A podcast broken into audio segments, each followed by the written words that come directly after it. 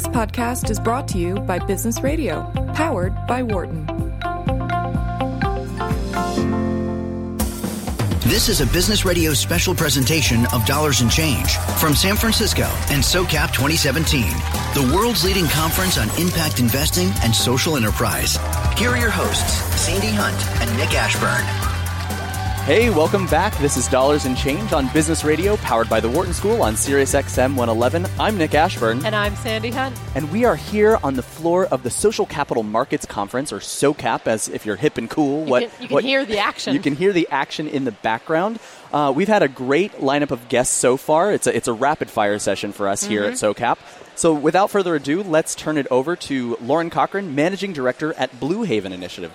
Welcome to the show, Lauren. Thanks, guys. Great to be here. All right, Blue Haven Initiative. That means absolutely nothing to me. no, I'm kidding. We love Blue Haven Initiative, but in terms of the name, right? Yep. It, it's not very descriptive. Nope. What is not. Blue Haven Initiative? Um, so we are a single-family office based in Cambridge, Massachusetts, and um, the two principals, Liesel Pritzker Simmons and her husband Ian, when they got married, they decided they wanted to pool their assets and make sure that everything was invested along the lines of their values. So we seek out. Um, investments that have commercial rates of return but also have a social or environmental impact across asset classes and that's a that's a you know tricky combination to find. And um, our listeners might be going, "Oh gosh, like you know, what's the market? Can you invest that much capital with commercial rates of return and positive social impact?" Tell us how that landscape has changed, and if, if there's enough supply to meet that demand. Yeah, and that is the ongoing debate I think within impact investing. Um, I started in the industry, gosh, now about uh, eight, nine years ago, working for a firm called Imprint Capital. Um, and we worked with a lot of different families that wanted to do all or some of their assets into impact investing. And the market has changed drastically since I started there in um, 2009. Um, now, Imprint is part of Goldman Sachs Asset Management, which I think is, which is one of the of yeah, itself. exactly. I Yeah. think that speaks to the growth and the diversification of the industry more than anything else. But um, so we the, over over that the eight nine years, there has been so much that's come up, and fund managers have gotten more experienced. Um, how we measure impact has gotten to be. Um, a much more rigorous and thoughtful, and um, we have a lot more peers. Um, There's a lot more people doing this. So both from a supply side of um, the fund managers that know what they're doing can can make these kinds of investments, and also um, family offices, pension funds. I mean, we're increasingly seeing very large institutional investors coming into this space, um, and you know, uh, mainstream financial uh, fund managers who have decided to um, build an impact product as well. Yeah, and on, I think on that sort of intermediary and services note, um, we don't often get to have asset owners on the show. You know, they're often I'm not very- the owner, to be right. clear. You are not the owner, but you're representing Yes, the you know the yes. asset owner side of the equation. Yes. And I think what's interesting is you know they're often very private, whereas the family has been quite public in in their pursuits in, in impact investing. Um, and and what I love uh, to hear is, is the evolution. So what are what have been some of the difficult conversations that you've had to do as you're thinking about deploying capital in this space?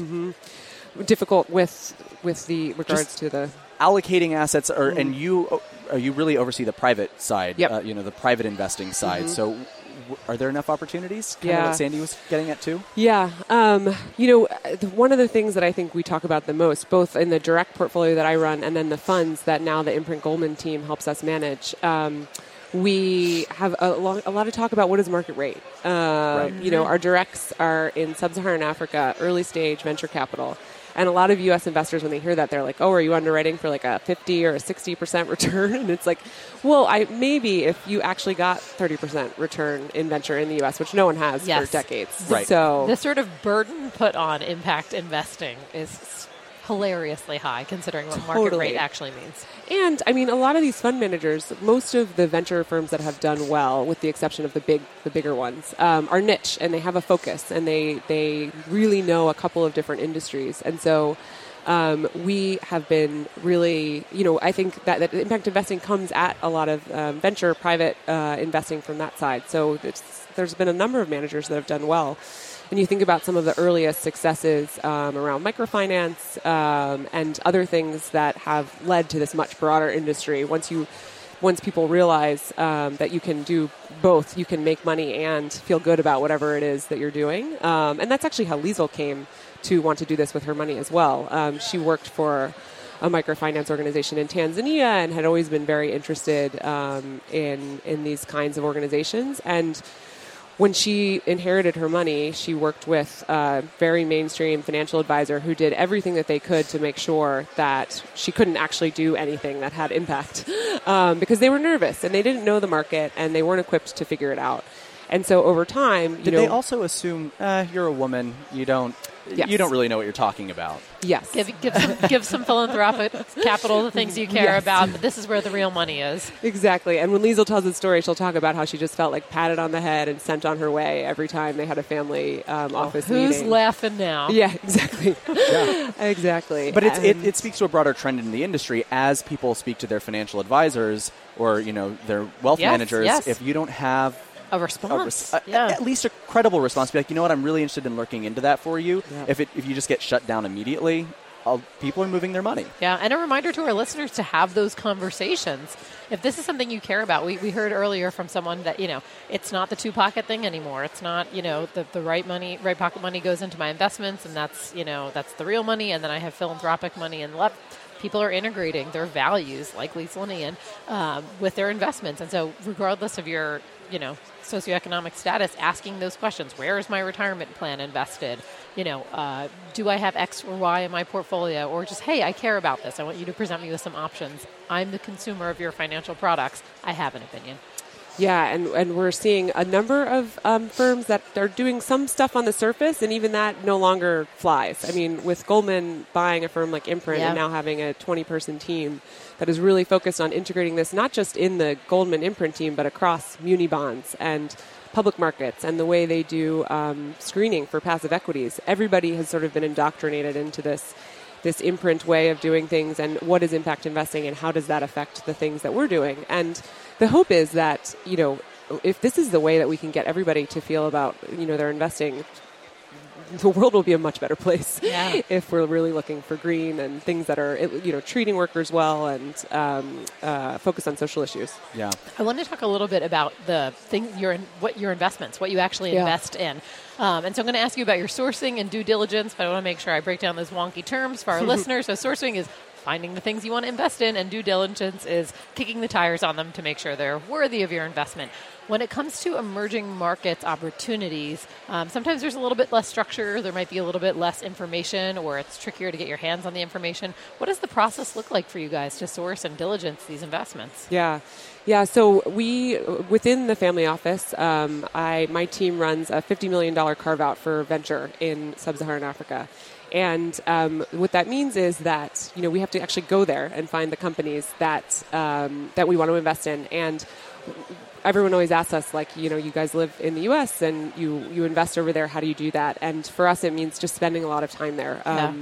We we know all of the funders that work there, um, the investors, the early stage folks. Um, because the ecosystem there is very underdeveloped, there's a number of early stage funders that get their money that's grant capital, basically. Um, and so we work with a lot of those: the Shell Foundation, Accion Venture Lab.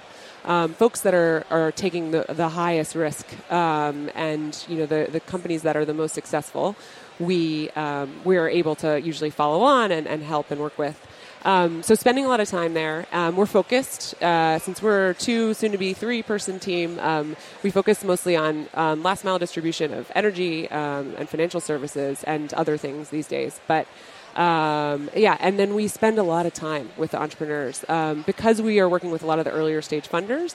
We often get to meet entrepreneurs before their fundraising, which is the best time. It's a much more relaxed conversation. You can actually hear what's happening, and that's a, the biggest part of our job is just listening to entrepreneurs and figuring out what they need and if we're a good fit to help.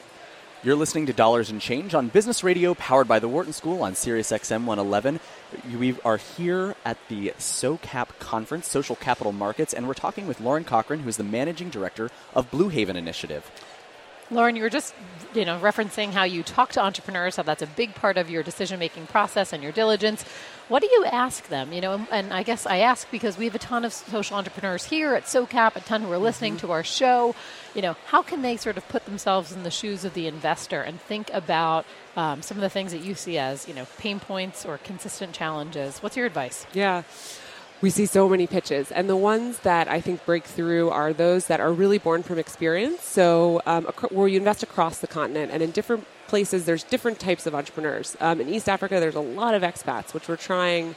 You know, we're, we're diversifying our portfolio amongst folks, but people go there because they've they've seen a problem somewhere and they think that they can fix it. Also, mobile money there is, is a big thing, but.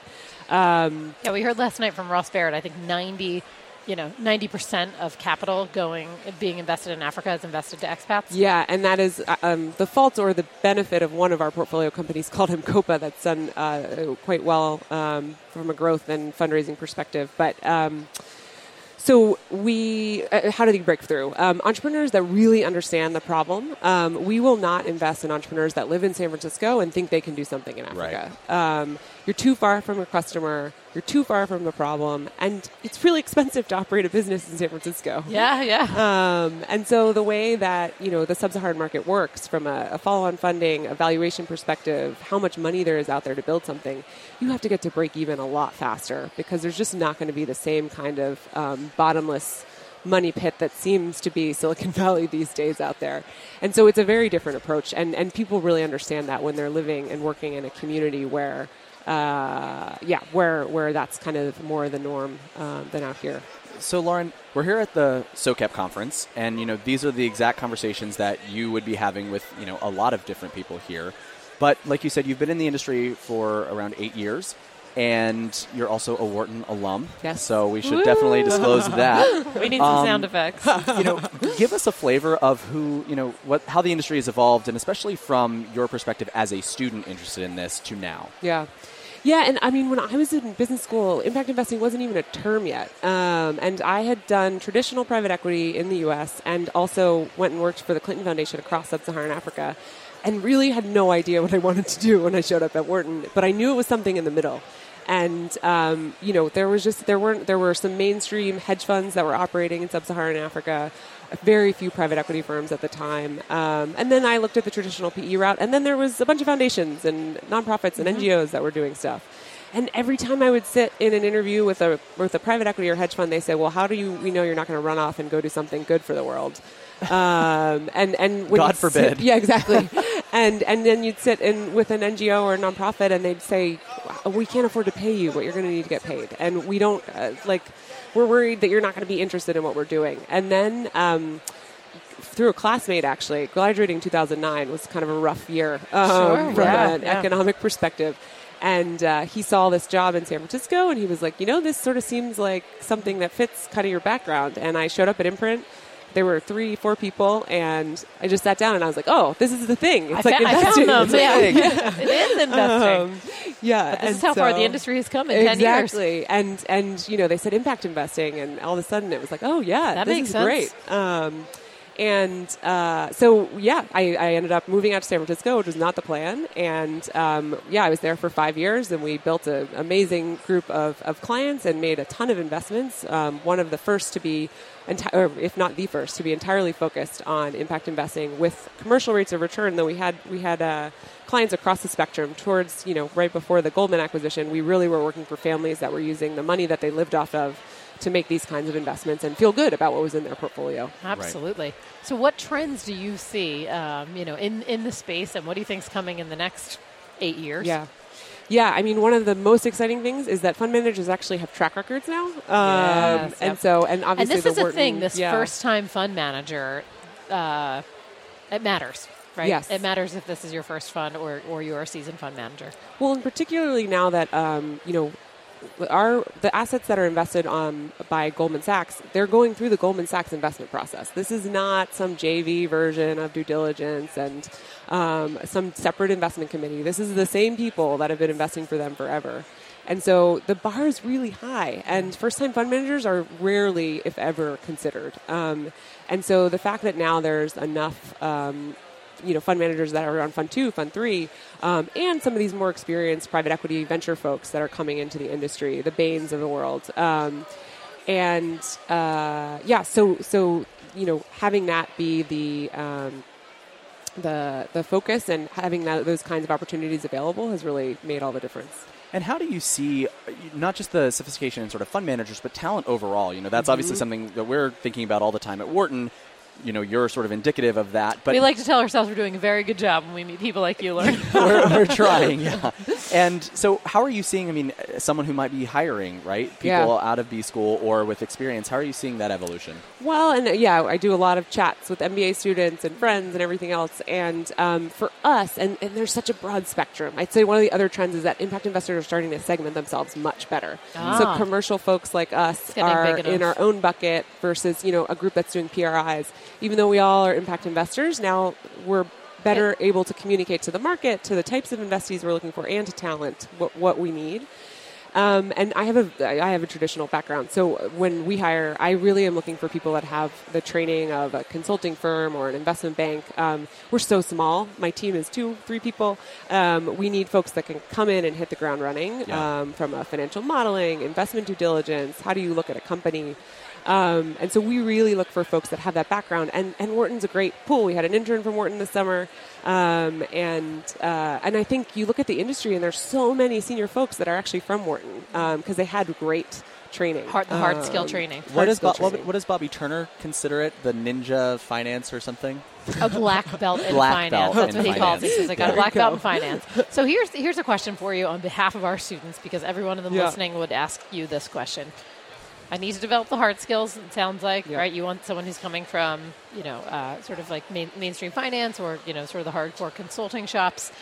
How do they keep a pulse on what's happening in impact? So we hear this from our undergrads and our MBAs who are graduating and saying, you know, the reality is, you know, the market for impact investing jobs is a little bit smaller right now. I might not be able to get into it, Yeah. but if I want to go work at Blue Haven in five years, how do I stay engaged in impact or develop a sector expertise while working in sort of this mainstream industry Yeah. so that I can make that pivot? What would your advice be?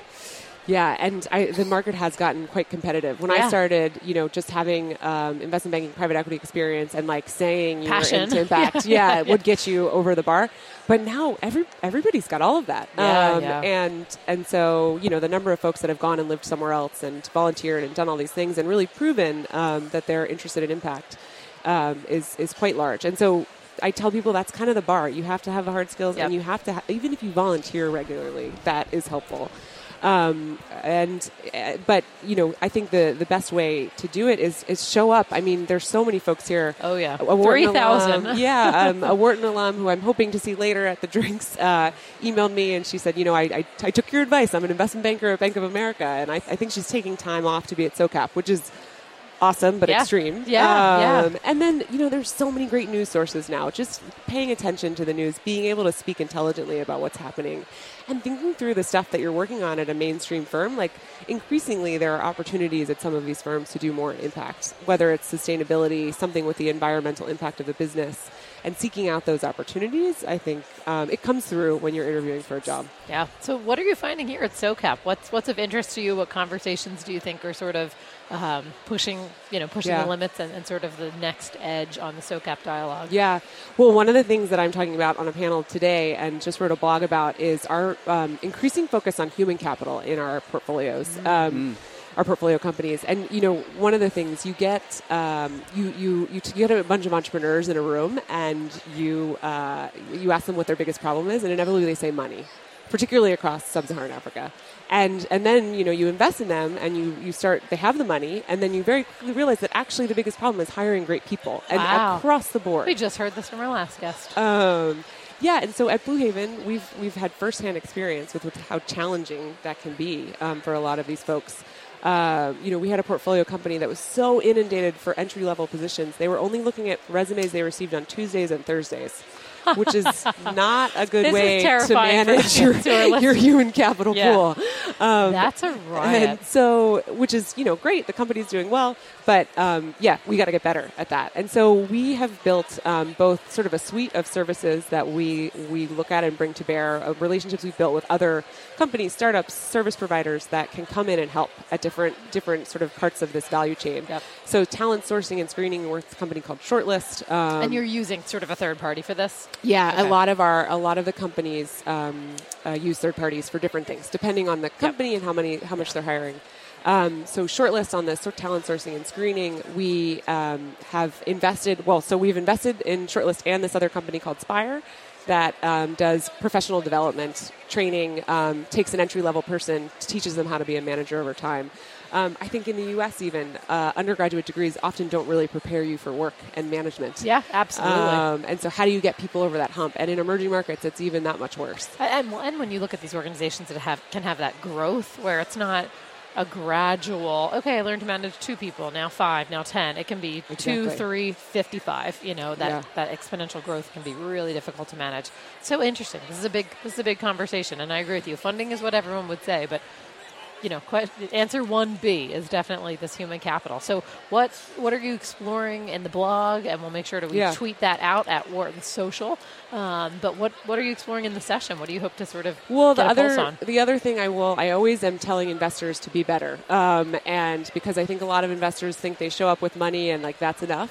Mm. Um, but I think focusing on human capital in your due diligence process and finding entrepreneurs that know that it's going to be the biggest bottleneck to their growth is um, so important. So we ask all these questions about how you're managing human resources and um, how how things how, how, you know where are you finding people are do you have a diverse management team do you have diverse entry level employees how are you sourcing people and we start that in the due diligence process and if someone gets annoyed or says we don't have a plan yet we're a startup uh, that's a bad Wrong sign answer, yeah yeah. yeah, exactly so Might not be the um, funder for you. no, exactly. And so we are integrating that into our due diligence process and portfolio management. So bringing in these service providers, talking to people, figuring out how to get better, more, faster talent, Yep. um, depending on the business model. And what I love about that is I think hearing it from an investor is very motivating. I think sometimes those things can seem like the nice to haves.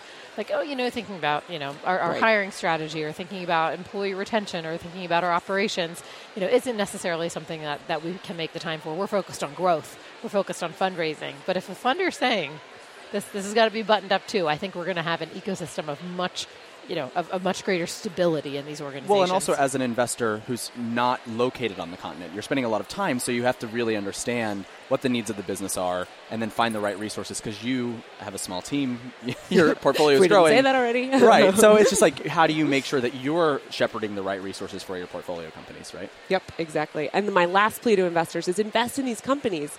Um, as impact investors, I think so many people are focused on um, opportunities that just directly touch the base of the pyramid, and that's awesome. Ah. And I, I love Yes. that you know we do a lot of that too. But these service providers are equally starved for capital, and so and a lot of people say, well, you're not really serving the BOP, but the reality is, if we want these markets to get to a place where these businesses can grow, we need to invest in basic infrastructure. Yep.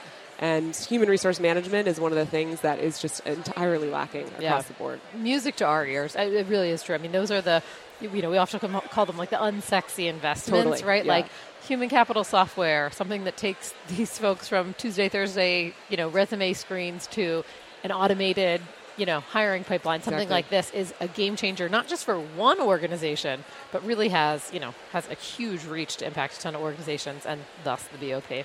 That's base of the pyramid for our listeners who may not be familiar with our jargon Yes, we accidentally sorry. slipped into here. Exactly. Well, we do have to take a short break. Thank you so much, Lauren. This has been fun. It's always good to see you. Yeah. Uh, we're going to take a short break, but stick with us. When we get back, we're going to speak with Lisbeth Peters, who's the managing partner at D Capital Partners. This is Dollars and Change on Sirius XM 111 Business Radio, powered by the Wharton School. This is a Business Radio special presentation of Dollars and Change from SOCAP 2017 in San Francisco. Here again are Sandy Hunt and Nick Ashburn. Welcome back to Dollars and Change. I'm Nick Ashburn. and I'm Sandy Hunt. And we are here on the floor of the Social Capital Markets Conference, or SOCAP, as you just heard. And we are turning to our next guest, who is Lisbeth Peters, who's the managing partner at D Capital Partners. Welcome to the show, Lisbeth. Thank you so much for having me. So, first of all, let's start off with your SOCAP experience. What are you most excited about, or, or, or what's the most exciting conversation in the first half day that you've had? I think the most exciting thing about this conference is that you run into somebody who's doing something completely new and with a completely different angle than what's core to your mainstream business. Uh, I think the, the most out there conversation recently was how to use Bitcoin in like Ah, yeah. Um, for some of our projects in Africa, and you just sort of like start connecting dots that you thought were a mile away from each other in the past. Wow. Well, that makes a lot of sense because we heard there are 3,000 people here. So I would hope that those conversations are at least a little diverse. But it's really cool to see, like, this is cutting edge information that, you know, on your day to day you may not get, but you come to a place like this and you're learning more about it. Absolutely. So let's let's talk a little bit about your core business. Mm-hmm. D- what is D Capital Partners? So we're the impact investment advisory arm of the Dalberg Group, and we focus on providing investors. It could be a private high net worth individual, all the way from an institutional investor, um, with everything that they need in order to deploy their capital. Okay. Um, so it could be due diligence, it could be finding deals, it could be helping to monitor their investments, um, it could be just structuring, you know, like different transactions. Our main focus is on emerging markets um, because we believe that that's where there is a real need um, for addressing challenges that deal with low income communities. How did you know? Did this spin out of Dalberg? Was there sort of a, a need or a pain point that was identified where where this you know group where D Capital was you know born? Yeah, so from my own personal background in finance and then development finance with the World Bank, I joined Dalberg to set up this group in 2010 when we really felt like the space of impact investing was growing and needed further intermediation that requires a combination of investment advisory expertise as well as strategy consulting and research that the group already offers through other entities. And so Dalberg, just for our listeners, my understanding is it's an international development kind of implementation partner doing you know, consultants Yeah, and, yeah. and stuff like that. Yeah. So just to help us give our listeners the context as to how D Capital Partners may operate. Yeah, yeah, yeah. We're, we like to think of ourselves as a broad platform um, of individuals uh, that all apply their professional skills into uh, making, you know, ad- addressing the biggest challenges in development uh, and international development. We do implementation, but we're mo- first and foremost a strategy consulting Okay. and advisory platform. Um, what it, you know, like rolls out, you know, like we, we're very practical in our approach, and we really apply private sector principles into the different issue areas uh, that we address. Can you tell us a story about you know an organization that potentially? Because I'm imagining there are some that both you know engage Dalberg and then D Capital as well. Can you tell us about an organization that sort of in your mind uh, you know exemplifies exactly why you guys exist? Yeah. So um, I think one of the, the, the examples that comes to mind is one of our um, ag uh, clients Okay. uh, in Tanzania. Where we, with the Dalberg consulting work uh, with one of the development agencies, we did a whole analysis of why the particular supply chain was breaking down and why things were not working out for particularly the smallholder farmers. Okay. And then we realized that there was a financing issue um, and that the local banks couldn't actually you know, like provide financing, mostly because uh, they couldn't wrap their heads around the risk um, of putting money in the hands of smallholder farmers, and they needed a very practical. Um, detailed solution. So it's not only about I'm giving you $100, but it's I'm actually giving you a voucher to go and buy this particular seed and this particular fertilizer. And then halfway through the harvesting season, I'm going to give you some money so that you can hire somebody to go and harvest your crops. And then there is a contract with somebody who's going to offtake your produce, you know, like down the line. And then we're embedding a little bit of insurance so that the banker that is going to give you that $100, you know, like knows that their money is actually safe. And so when the Dalberg team did the initial analysis, you know, like they identified the problem, um, and then they had a whole number of different parties, ranging from the local bank to the technical assistant provider to the smallholder farmer to actually the person who wanted to buy the grains, to say like, well, what do we do now? And that's when D Capital came in. And so we've been working with all of the different parties and structuring it all. And uh, about three weeks from now, um, we have about 3,000 farmers that will get their seeds and their fertilizers Wow, to fantastic. start planting. That's so Great. great. Great and, story. And I'm reminded at the different parts of your story, um, from the the voucher to the actual capital that helped them purchase the seed to the the insurance too. I- I'm struck by a concept that we've been working on in, in innovative finance, Correct. which for our listeners, um, there's an estimated two trillion dollar shortfall per year to achieve the sustainable development goals um, that the United Nations agreed to, and um, you know to eradicate poverty primarily, broadly defined, and, And the, it, and the shortfall, just to really make sure that, that that's clear to our listeners, says we, there's already a certain amount of money going to aid, government money, phila- philanthropic money. This is the gap. This is sort of like the, the need that still remains, and that's where Yeah. business comes in. right, and so you know thinking of those different models that you just described that D Capital Partners has been involved in, it reminds me of this uh, concept of innovative finance. Like, how are we using private sector capital to achieve this? And, and not sometimes it takes just form, kinds of debt and equity types of structures, but Correct. now we're talking about insurance and, and other Yeah. really cool things. Is that where D Capital Partners also plays? A hundred percent. And I think it's those kind of like multi-stakeholder partnerships that at a transactional level you need to bring them together um, and and innovate around the terms of the transaction, but also how you look at success and the incentives across the different partners and the risks, just like with the insurance. So, you know, like the risk of a local bank, you know, like is higher than a development actor, you know, like for a number of reasons. Um, and how can you take that away?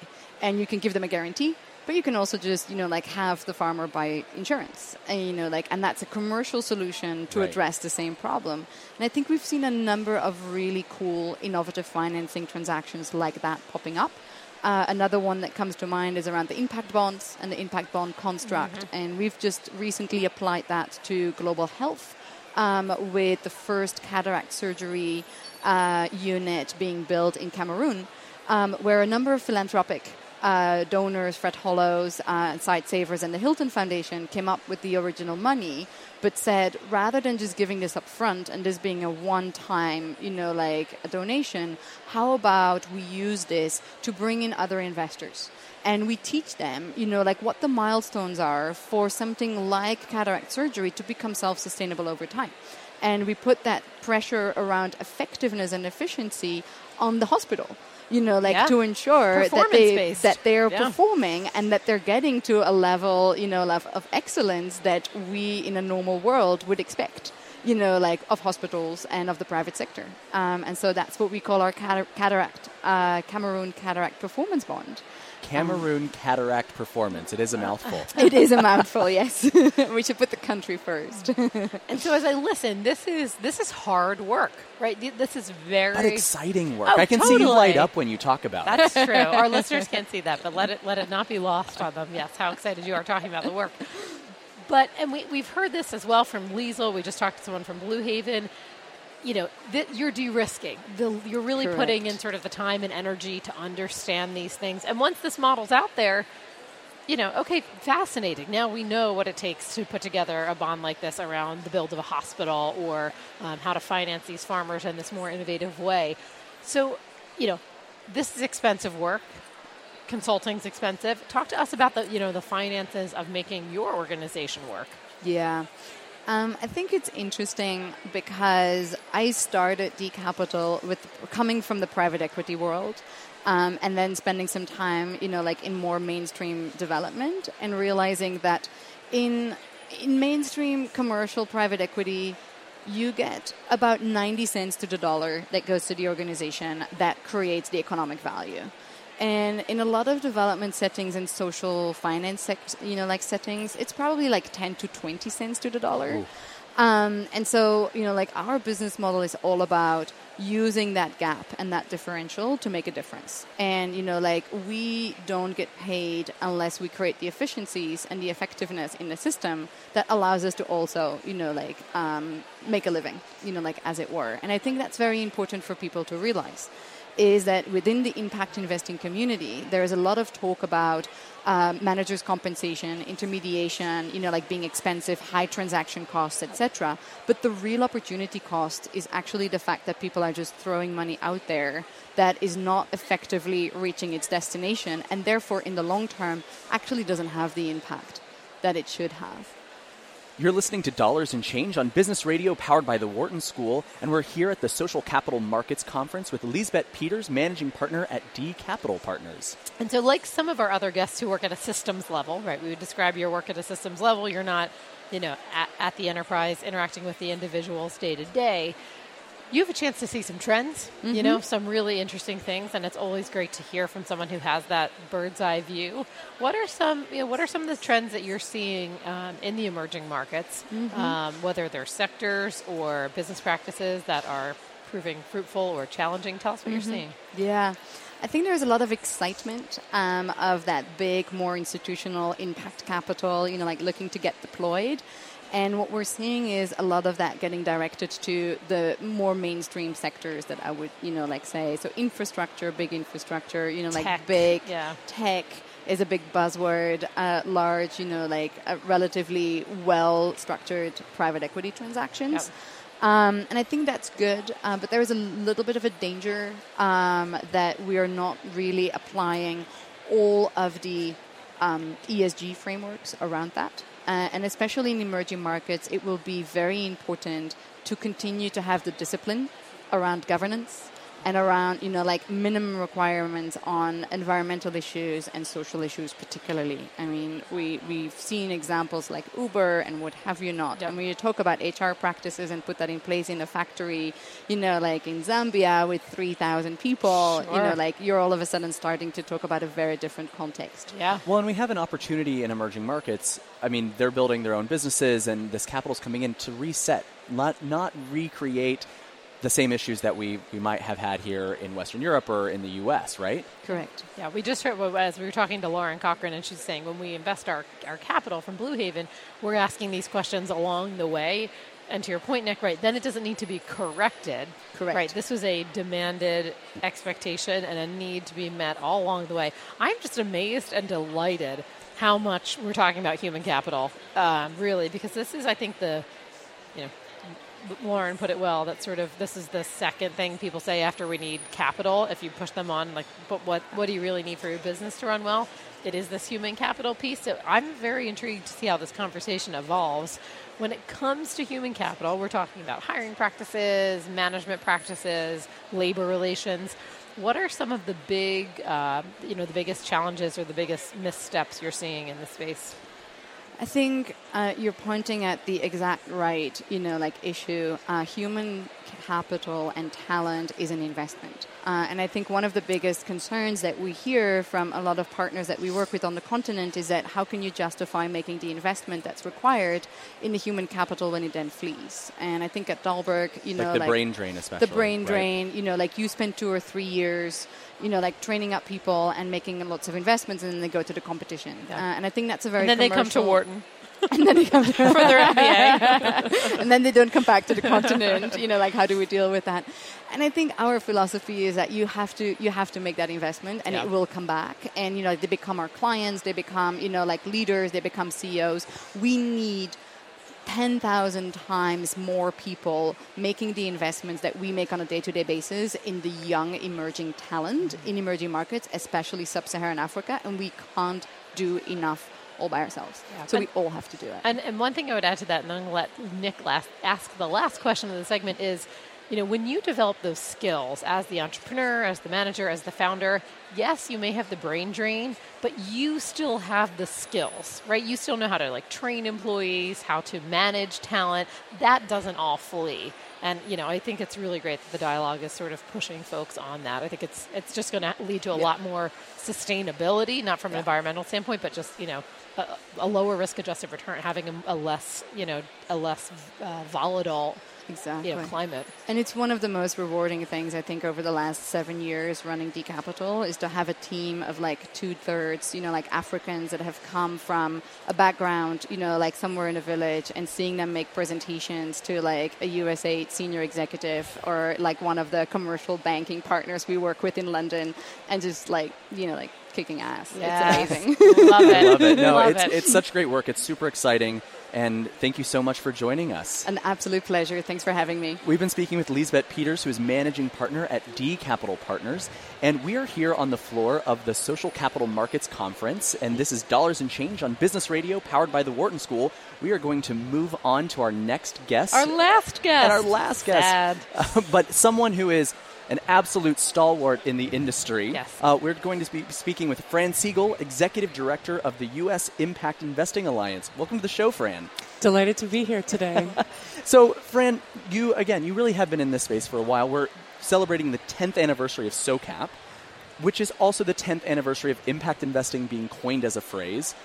So, Fran, tell us about your role um, currently in the industry with the U.S. Impact Investing Alliance and where you've seen the industry evolve over the last 10 years.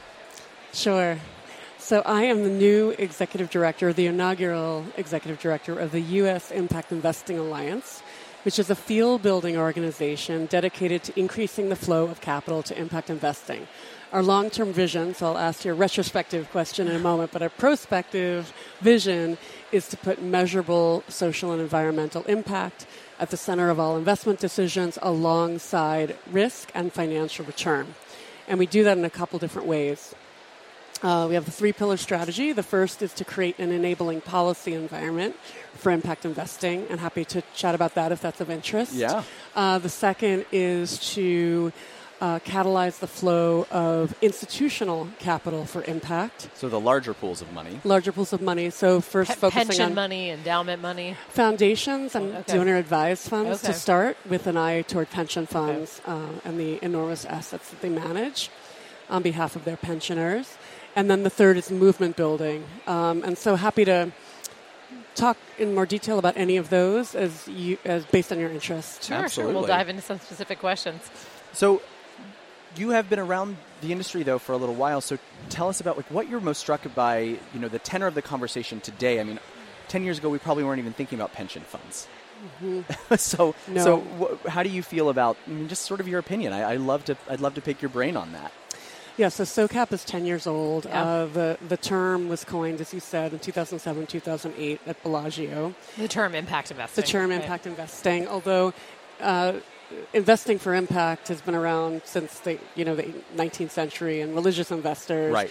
uh, community development, finance has been around since the 70s. Microfinance has been around since the 70s. So there's been a lot of work that's sort of led up to the coining of the term.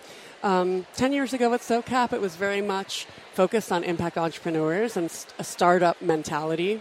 Um, Ten years later, there is a much more evolved ecosystem. There are a range of investors, so asset owners, in addition to the institutional asset owners that we talked about, there are high net worth individuals and even retail investors that are getting into the mix. And then on the investee side, we, we still have the startups, but we have more mid market companies. Uh, we even have B Corps going public uh, and benefit corporations uh, that are going public. And so it's been an incredible uh, journey in that regard. I've also been thinking a lot lately about the connective tissue that connects the supply of and the demand for capital Yes. and the evolution of intermediaries. And by that I mean wealth advisors, broker dealers, investment bankers, Yeah. as well as asset managers, so venture capital funds, private debt funds, public funds, um, as well as some of the connective tissue around um, supportive functions that allow capital to flow. And by that I mean uh, you know, metric measurement, reporting, data, research. Some of the great work that you folks do at Wharton in that regard has been, you know, incredibly catalytic um, and important, as well as policy, which is one of the areas of focus for the alliance. And so, that's that's where I wanted to go next because I've heard you speak a couple of times in your role as um, the executive director of the U.S. Impact Investing Alliance that regardless of our current sort of political state or where you fall on the political spectrum, that impact investing really resonates sort of on both sides of the aisle here in the U.S. Can you tell us a little more about that? Absolutely. So this is a very divided time in Washington, uh, to say the least. And we really believe that uh, impact investing is something that can bring folks together across the aisle in a couple of different areas. Um, if you look at uh, something like waning economic dynamism um, in the United States and income inequality, especially in rural and urban communities, that has given rise to some political shifts that are manifested now in Washington. And so, trying to understand how we can support domestic, rural, and urban communities with impact investment, with tax incentives, with other kinds of infrastructure, thoughtful infrastructure, um, you know, human capital aligned infrastructure are ways to kind of rebuild um, rural communities, rebuild urban communities in a way that hopefully will improve the state of income inequality in this country. And Fran, can you tell us a story, whether whether one that's actually happened or one that you imagine and hope happens, that actually can paint this picture of that, uh, you know, of what you just described for our listeners? So, you know, what would impact investing look like in a community? Let's say an urban community um, that would have this sort of trickle down impact in a big, big way. Yeah. So I can I can s- talk about it through the lens of a, a policy that we've had our eye on. Great. There's a group called um, EIG, the Economic Innovation Group. It's a nonpartisan policy shop that has put forth a piece of legislation that is live called the Investing in Opportunity Act. It seeks to harvest capital that has been uh, capital gains uh, from the public market stock run up. Which we're in a bull market right now. We're in an incredible bull market right now, and you're starting to see a lot of donations to donor advised fund and other things Sure, as folks yep. try to harvest those gains. Yep. So this is a uh, an act that would allow it, it, it's a capital gains deferral and modest step down scheme that encourages long term investment. So harvesting those public asset investments and moving them into low to moderate income communities uh, that governors and the Treasury Department would have um, uh, input in to identify communities in their state uh, that could be could benefit from this uh, capital and it's And where does the capital go with that infusion of capital? Is it into a fund that's directly invested? Is it into CDFI type stuff? It could be into CDFIs. They're they call um, uh, they talk about opportunity zones and opportunity funds. And so a CDFI, for example, could uh, raise an opportunity fund from these appreciated assets. Um, that again, the capital gains are deferred, and then there are, is a cost basis step down that encourages uh, folks to invest for the long term. Yeah. So something like that could be we see as potentially catalytic for communities, could drive capital into rural communities. You asked about, for about a specific example. There's been an incredible um, uh, confluence of for-profit and philanthropic investors into Detroit. Yep. Uh, to try to rebuild Det- inner city Right. Detroit. Yeah. Uh, And- so that would be an example. And I'm particularly struck by what you said, and we've heard it from others. This this um, aspect of time of needing to have that longer runway.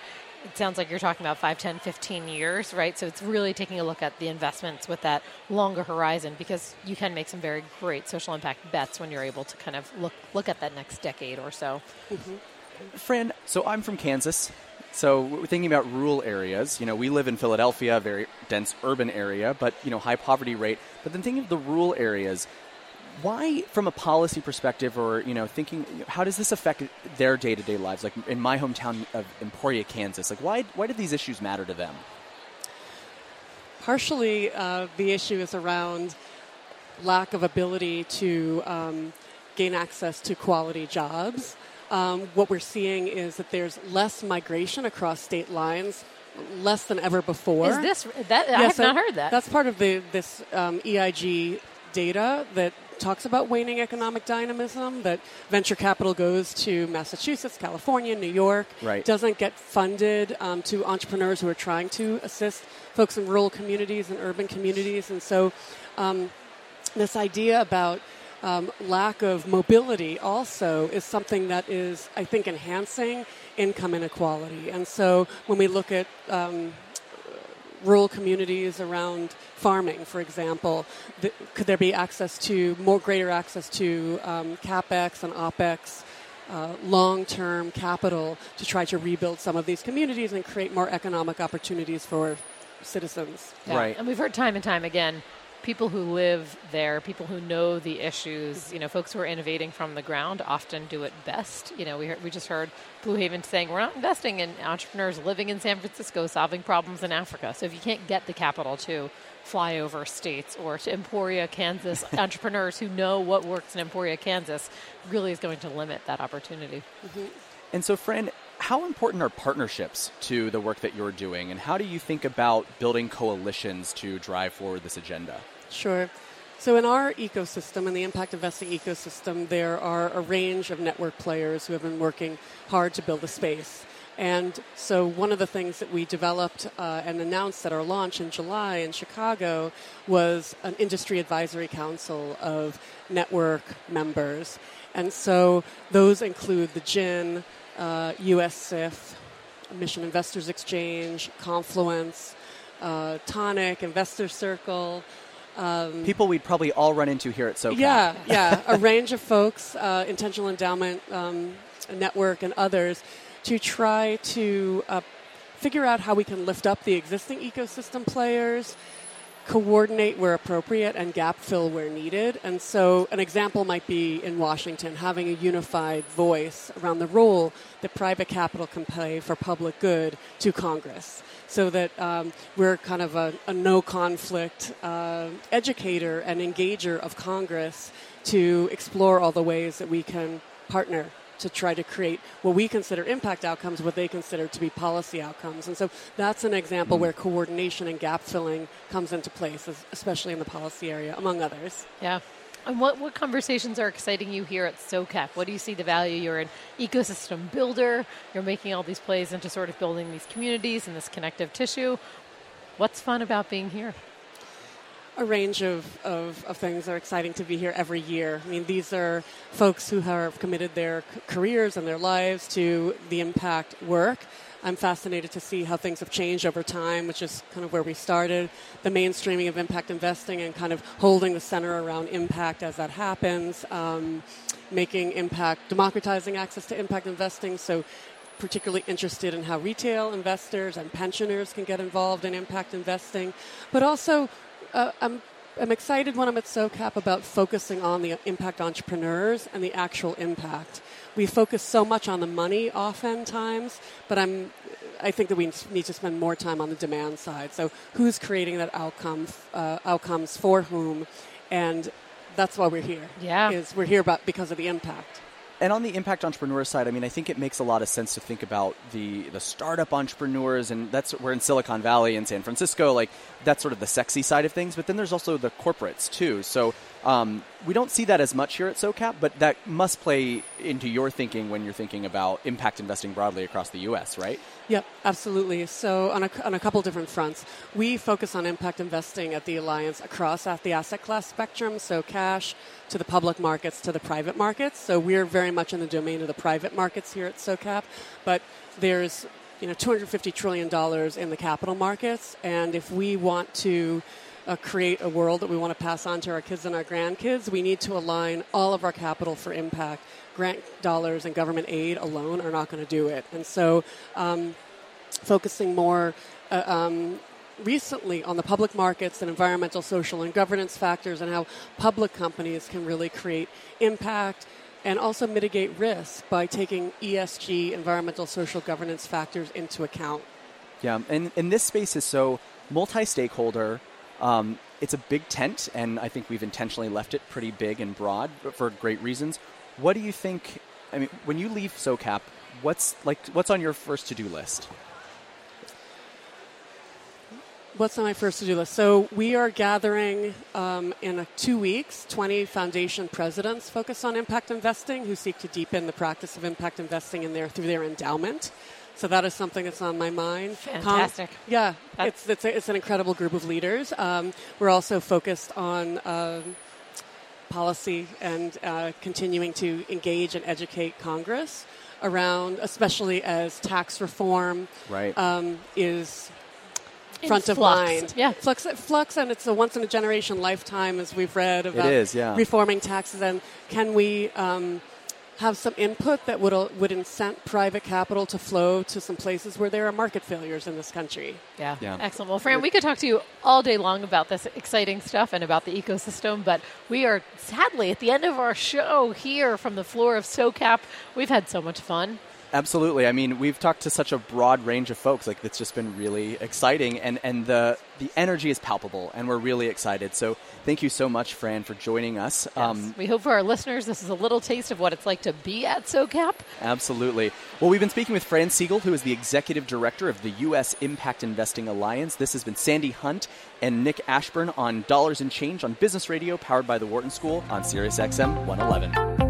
For more insight from Business Radio, please visit businessradio.wharton.upenn.edu.